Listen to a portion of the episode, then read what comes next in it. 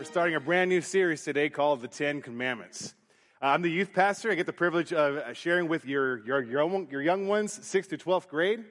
And, um, and it's always an honor to get to share with you on a Sunday morning. I, I talked to one of our students this morning, and I said, Hey, I'm going to ask you a question.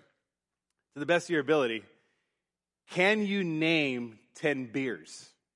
She's like, Oh, yeah. Bud Light, Budweiser, Samuel Adams. And she started naming them off. She got to nine to her credit. She's like, I just need one more. Uh, I think she's like Coors Light or something like that. I was like, hey, that's pretty good. You said those pretty fast. Can you name me 10 commandments? She goes, well, there's uh, don't kill, right? Um, you know, something about your mom and dad, you know. Obey them. I was like, honor them. Okay, yeah, honor them. Anyway, she got to five. I was like, okay, we got half. She said, what? She gave, she gave me one more. She got six. Not too bad. Interesting. She does not drink beer. She's not even old enough. She doesn't drink. But she can spout them off, right, uh, one right after the other. How familiar are we with the Ten Commandments? Now, we might be able to recite all Ten Commandments, but how familiar are you with why God gave these commandments to the people of God? Why do we call them the commandments when Moses never referred to them as commandments? Why are they referred to as the ten words? Which one's the first commandment? Is it, uh, I am the Lord your God who rescued you out of Egypt? Or is it to not have any other gods before me? Do we actually know the commandments of God?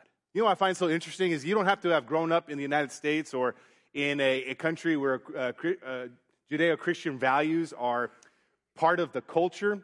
It's interesting that no matter where you grew up, nobody appreciates you stealing their stuff.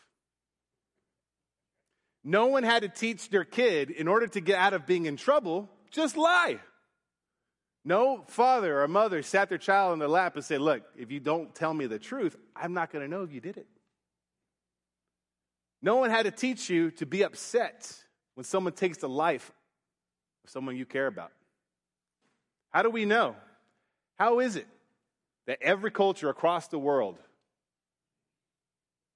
understands the standards of God and holds people accountable to the, to the standards of God?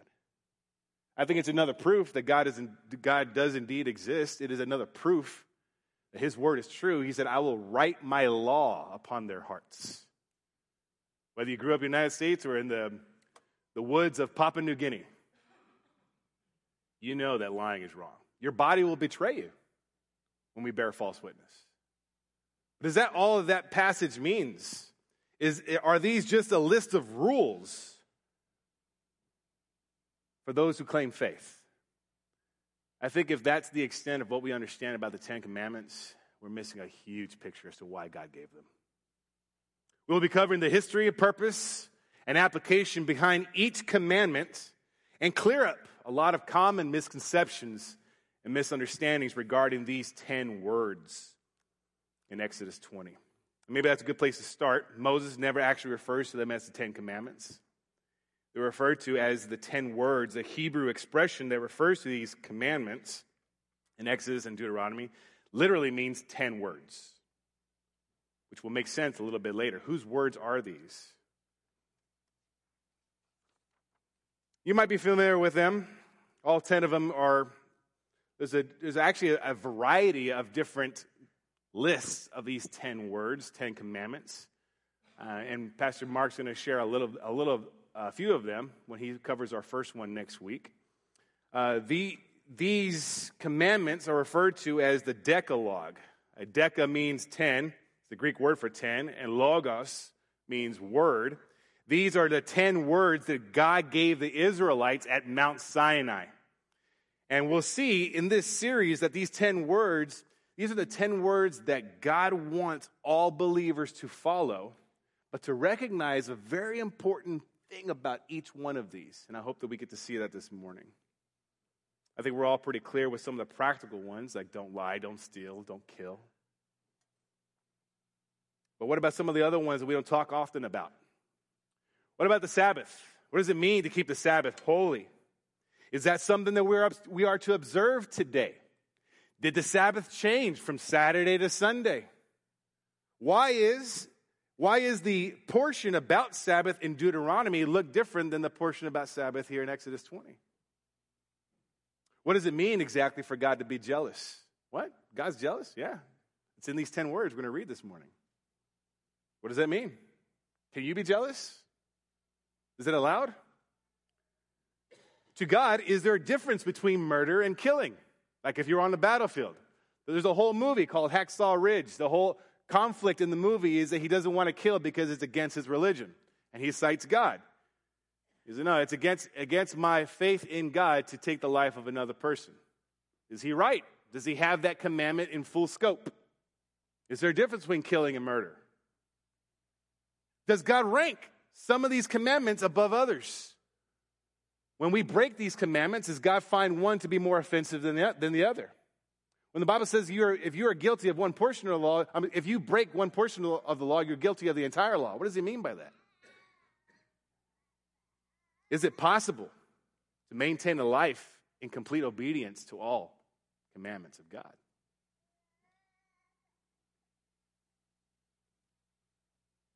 Does taking the Lord's name in vain only mean to not use his name as a cuss word?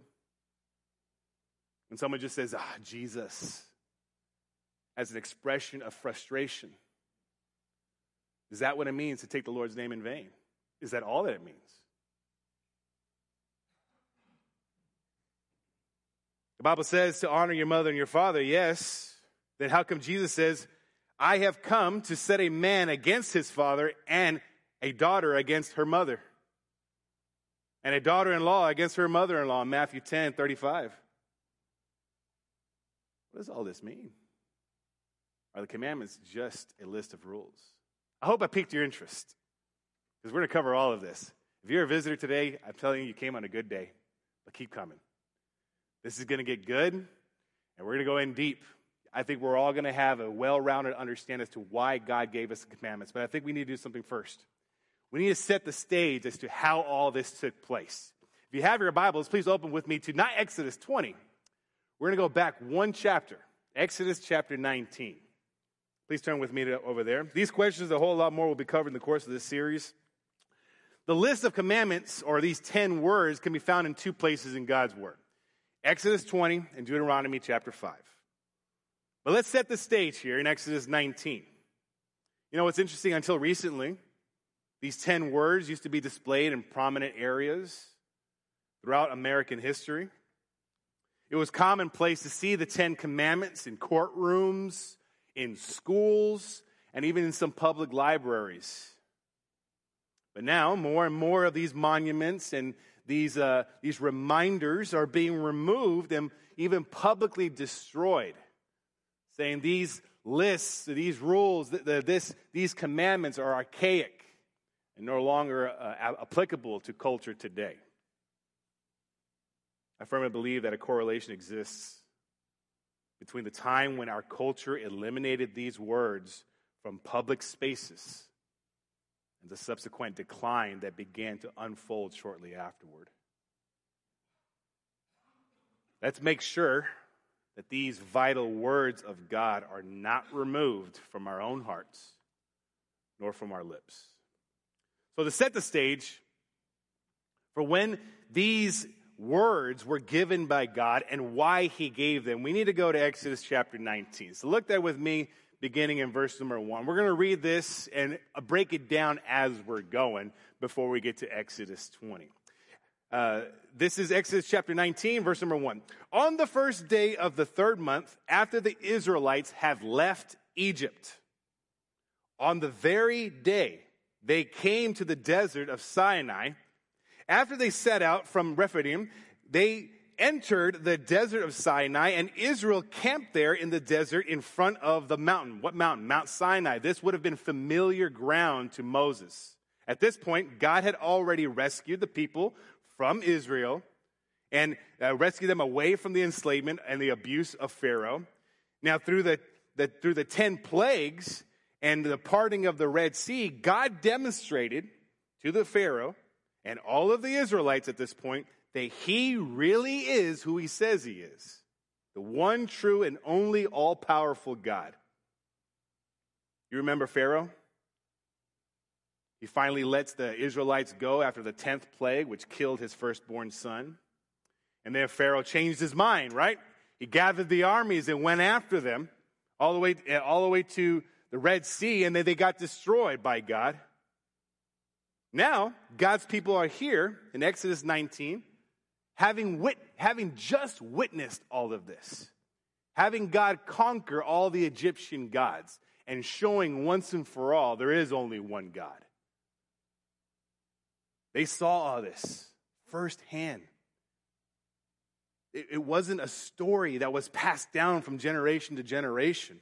When they saw these things, it, it wasn't something that when, when, when they were reflecting on these, these things that God just did, it wasn't something they read in a history book. They saw God's mighty power as an eyewitness. This will be important to remember as we go through this series. So, from the Red Sea, God leads them here to Mount Sinai, a familiar place for Moses. This is where God spoke to Moses through a burning bush. It was familiar ground for him, but not for Israel.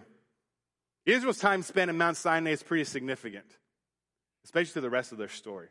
When I was young in Sunday school, you know, they would tell this part about uh, Israel's history pretty quick. I mean, it sounded like they came to Mount Sinai, got the Ten Commandments, and then they started on the 40 year journey. I mean, that's not what happened at all.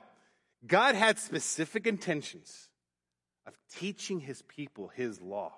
Why? Why was it so important to give them, give him, give them the rules? Is that what he was doing? Was it just giving the list of rules? Now that you're a part of this club, here are the things you can do, here are the things you're not supposed to do. Is that what he was doing? God has specific reasons of giving them the, his law. In fact, everything from Exodus 19 all the way through the end of the book, and all the way through the next book of Leviticus, and all the way up until Numbers, uh, I think chapter 10, all takes place here at Mount Sinai. God had a lot to teach them. He has a lot to teach us.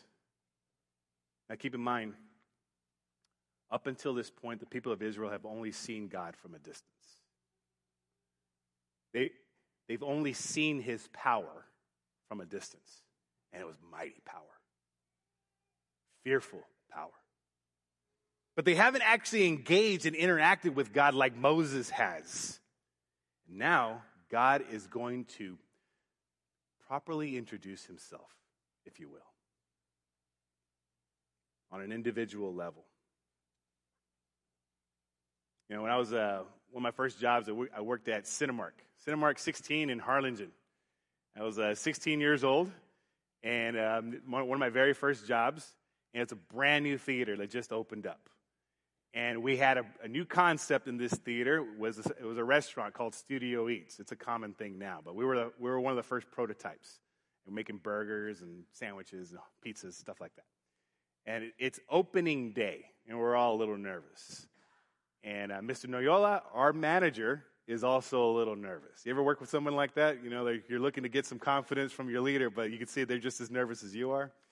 And um, we're getting ready to open, and our kitchen door opens. Mr. Brady walks in. Now, this is before Facebook and Instagram, so we can look up your boss and see what they're like at home. Okay, we had we never get to see Mr. Brady. He's the head honcho general manager of Cinemark 16, and he's always up in his office looking down. Mr. Brady opens the door. We're like, oh, Mr. Brady, Mr. Brady. He goes, he, he's, hi guys, passes the kitchen, goes in the front where we're baking cookies. Otis Spunkmeyer cookies. I don't know if you guys know, familiar with that brand. It's good stuff. The whole room smells like, like, like cookies. I hear him open up that little mini oven and starts pulling out some cookies. I'm like, hey, what's he doing? Comes back around to the kitchen and says, hey guys, come have a cookie with me. Sure. And I don't know what we talked about, but it wasn't about work. He told us a little bit about himself. We got to know Mr. Brady. We got, uh, uh, I remember he told us his first name, but I don't. we just called him Mr. Brady. I don't remember. I remember we had just a sweet, sweet time with him, almost as if to say, "Hey, I know I've been giving you guys a lot of instruction from a distance, but I wanted to, I wanted to come and talk to you myself." it gave us so much calm just to know that Mr. Brady was in our corner. This moment you're about to witness was kind of like that, except much more serious, and the implications were much, much higher, obviously. But you got to see, there's a lot of comfort that came after this. This was going to be God's first real interaction with all of Israel. And it was a beautiful thing, even though it was very serious. The gravity was immense. Look there, verse number three. God, uh, then Moses went up to God, and the Lord called to him from the mountain and said, This is what you are to say to the descendants of Jacob, and what you are to tell the people of Israel. You yourself have seen what I did to Egypt, and how I carried you on eagle's wings and brought you to myself. Guys, this had to have been beautiful language on the part of the hearer. This is the I'm not just in the room. Here's some cookies. How you doing? You guys doing okay? I rescued you from Egypt and carry you like wings of you. even though God just displayed how fearfully powerful he is, he is describing their being carried by him as gentle as a mother's eagle. This would have made sense to them. They would have seen this before. When an eaglet is learning to fly, the mother eagle flies under them and spreads out her wings to catch them. This would have been very comforting words for Israel, which is important because now he's about to get really serious with them. I love you, and I carry you like, uh, like, a, like a mother does his eaglet. But what I'm about to tell you is extremely important. I need all of your attention, is what he's going to tell these Israelites. So, verse number five, he starts to switch gears. Now, if you obey me and fully keep my covenant with you, very important word, then out of all the nations, you will be my treasured possession. The guy that you saw, the God that you saw do all this stuff to Egypt, you will be my favored people. Although the whole earth is mine, you will be for me a kingdom of priests, a holy nation. These are the words you are to speak to the Israelites. God is laying down this foundation, his covenant, which is a, a spiritual contract, if you will, with his people, who will eventually demonstrate his character and nature to everyone around them. Because I have a very important job for you. You are going to reflect my character and nature to the pagan nations that are around you. And you will be highly favored, my treasured possession. This covenant will eventually lead to, the, lead to the redemptive plan for all of mankind. This covenant proposed by God would give Israel an exalted position among the nations if they accepted it. If they accepted God's righteous standards, his covenant. Verse number seven. So Moses went back and summoned the elders of the people and set before them all the words the Lord had commanded him to speak. And the people all responded, We'll do everything he says. I think, I think, I don't know what else they would have said, but at this point, they are not only comforted, but they also just saw his power. Like, yes, well, hey, he's the man. We'll follow him. So Moses brought their answer back to the Lord. Then Moses, I mean, then God says something really important, verse number nine. Don't miss this.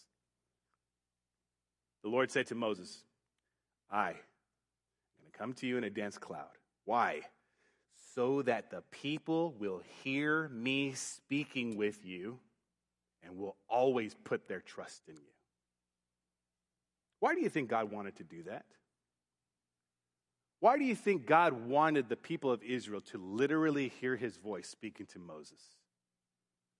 We were all kids before, right? I mean, you guys had brothers and sisters. Did you ever use Mom said. All right, mom goes over to you and says, Hey, go take out the trash. Hey, Isaac, mom said, Go take out the trash. Not lying. Mom did say those words Go take out the trash. And so Isaac, ugh, gets up, let's take out the trash. Of course, you're looking through the, through the blinds. Using mom's name in vain. I think it was vitally important. The people of God trusted the words of Moses. I think it's vitally important for you and I to understand there were millions of witnesses hearing the voice of God speak these things to Moses. I think it's important for us to understand this because it will increase the integrity of God's word. There was a lot at stake here, and so it was vitally important that Israel knew, the people of Israel knew that the proposal God was about to make was coming directly from him and not Moses' idea. So Israel accepts, and then God tells them to enter into a time of purification. If it wasn't serious enough, he adds on the, to the gravity of this moment.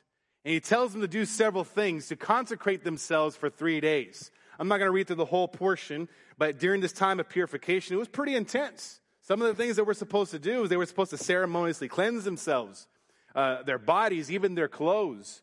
And they were not allowed to even approach the mountain until they heard the sound of a loud trumpet. If they even touched the mountain before it was time, they would die. Even animals were to be put to death if they came onto the mountain the next uh, uh, come, come to the mountain before the next three days. Why so serious? The seriousness of these next three days would underscore the gravity and significance of a very pivotal, pivotal moment in the history of Israel, I would say the history of mankind. Verse 16. On the morning, the third day, they've done all this consecration. There was thunder and lightning with a thick cloud over the mountain and a very loud trumpet blast. Everyone in the camp trembled. Yeah, I would too. Then Moses led the people out of the camp to meet with God. And they stood at the foot of the mountain. Just imagine this for a moment. Picture the scene here. I think we, when we hear about the giving of the Ten Commandments, we, we have uh, maybe Mel Brooks' version of it. You know, he had the commandments, he dropped five, and now we got 10. It was a serious moment. You guys know what I'm talking about? These are 15. Okay, all right. The kids are like, what? 15? Um, it was, it was a serious moment.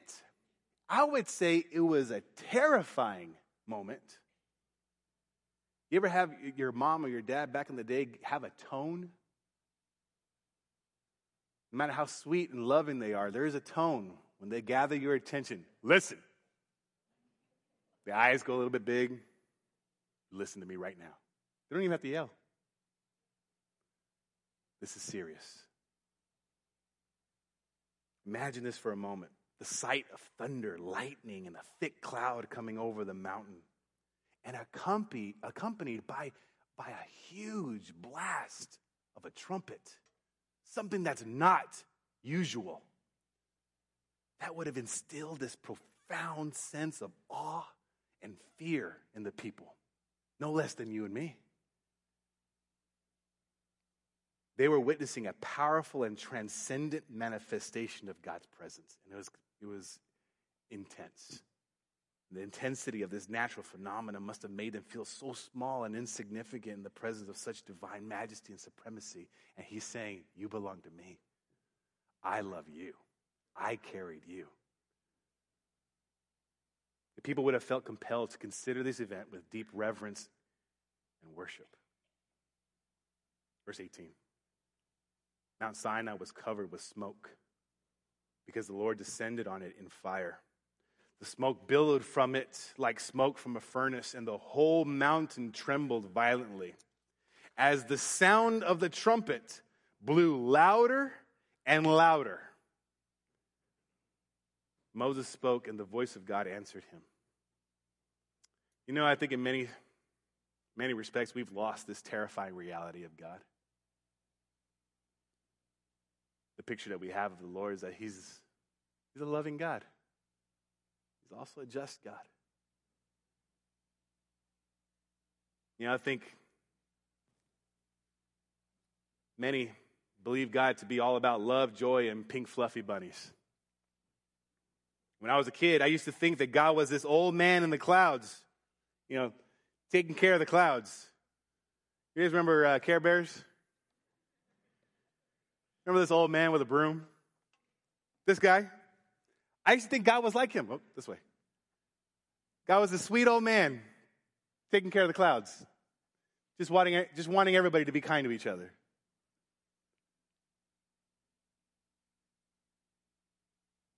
I think God is due reverent fear. I think the due reverent fear of the Lord is somewhat lost today, but we need to regain that back. We live in a time that many people abuse God's patience and grace, and that ought never be the case with us. So, to be sure, his people started out knowing that he means business. He was very direct with the consequences of not responding to the gravity of this moment. Look what he says, verse 20. Lord, the Lord descended to the top of the Mount Sinai and said to call Moses to the, mount, to the top of the mountain. And so Moses went up, and the Lord said to him, Go down and warn the people so they do not force their way through to see the Lord, and many of them perish. Even the priests who approach the Lord must consecrate themselves, or the Lord will break out against them. Didn't he already say all this? Yes, all through Scripture, we do see that God is a God of order. So you better believe he's going to have order when giving them these, uh, these 10 words in a crucially important moment for Israel. But he's still gracious, even though he, was, he, will, he will respond harshly to anyone who disregards the solemnness of this moment. He's still extending grace by giving them another warning. And Moses said, Well, the people can't come up here because you yourself have already warned us. So we put around the mountain and set, up, set it apart as a holy place. Evidently, there was already a barrier put in place because God had already warned them, just in case someone forgot. The Lord replied, Go down and bring Aaron up with you. But the priests and the people must not force their way through uh, to come up to the Lord, or I will break out against them. Again, he warns them one last time. Verse number 25. So Moses went down to the people and told them, chapter 20. Here we go. I'm going to read this straight through, and we're going to, we're going to close here in a little bit. And God spoke all these words, saying, I am the Lord your God, who brought you out of the land of Egypt, out of the house of bondage. You shall have no other gods before me. You shall not make for yourself a carved image any likeness of anything that is in heaven above, or, or that is in the earth beneath, or that is in the water underneath the earth. You shall not bow down to them nor serve them, for I, the Lord your God, am a jealous God, visiting the iniquities of the fathers upon the children to the third and fourth generation of those who hate me. What is he talking about there? But showing mercy to thousands, to those who love me and keep my commandments. You shall not take the Lord's name, your, uh, sorry, the, the Lord your God in vain, the name of the Lord your God in vain. For the Lord will not hold him guiltless who takes his name in vain.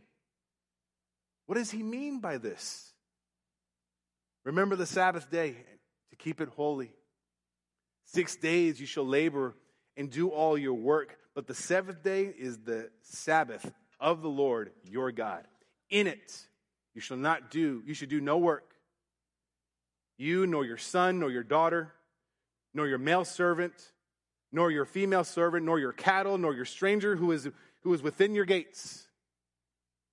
For in six days the Lord made the heavens and the earth, the sea, and all that is in them, and rested on the seventh day. Therefore, the Lord, the Lord blessed the Sabbath day and, and hallowed it, made it holy.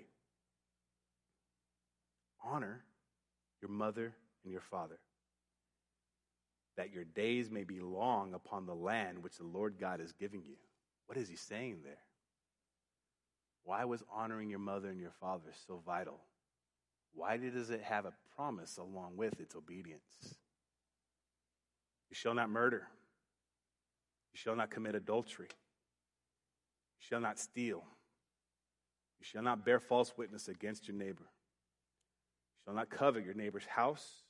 You shall not covet your neighbor's wife, nor his male servant, nor his female servant, nor his ox, nor his donkey, nor anything that is your neighbor's. Here's what I find so fascinating about the Ten Commandments this is God's official introduction to his people. And so he gives him a list of rules. You see that doesn't quite fit? You never walk up to somebody you've never met and say, Hi, I'm Zeke. Show up 10 minutes early to anywhere you go. What? Oh, it's just a rule I live by. What's going on here? Why is he telling them these 10 words as an introduction of, his, of who he is? You know what he's doing? He's saying, You are going to represent who I am. This is who I am. You're going to be a beacon of light to the nations around you, and I want you to reflect my light. We said from the beginning that this moment was God introducing himself. Through the course of this series, you will see that what God is doing, He is revealing His character and nature to His people and to you and me. Yes, these are the 10 words of God, and He will hold the nation of Israel accountable to them, but He's also revealing His character and nature to them. You can look at the Ten Commandments like this God's character in the Decalogue, no other gods. Why? Because I am the only one and true God. I'm telling you what I'm like. I'm telling you who I am. There is no other God. No idols. How come? Because no image made by human hands can emulate who I am. You can't even imagine something else that could even come close to what I am. My thoughts are not your thoughts. You need to trust me even when you don't understand. Honor his name. How come? Because God's many names reveal his holiness and power. If you're going to bear his name, we need to bear his name with, with accuracy, with that's demonstrating who he is. Honor his appointed rest. Why? Because he will not rob you of rest. His burden is light, the Bible says. But he has things for us to do. Honor your parents. How come? Because the role of your parents will reflect his image. Think about this it's the union of mom and dad that paint the image of what God is like to your children. Just as God, just as dad is supposed to be a, prov- a provider, a protector, so is the Lord. Just as mom is naturally a caregiver, a nurturer, so is the Lord. Together, they paint the image of what God is like. That's why divorce hurts so much. To who? Mom and dad. No, to the kids. We're breaking the image of God. Well, you don't understand my situation. Hey, I get it. I'm just telling you, there's a reason why it hurts so much. Don't murder. Why? Because he is the life giver, he is the giver of life. Don't violate the covenant of marriage. How come? Because he will never violate his covenant with you.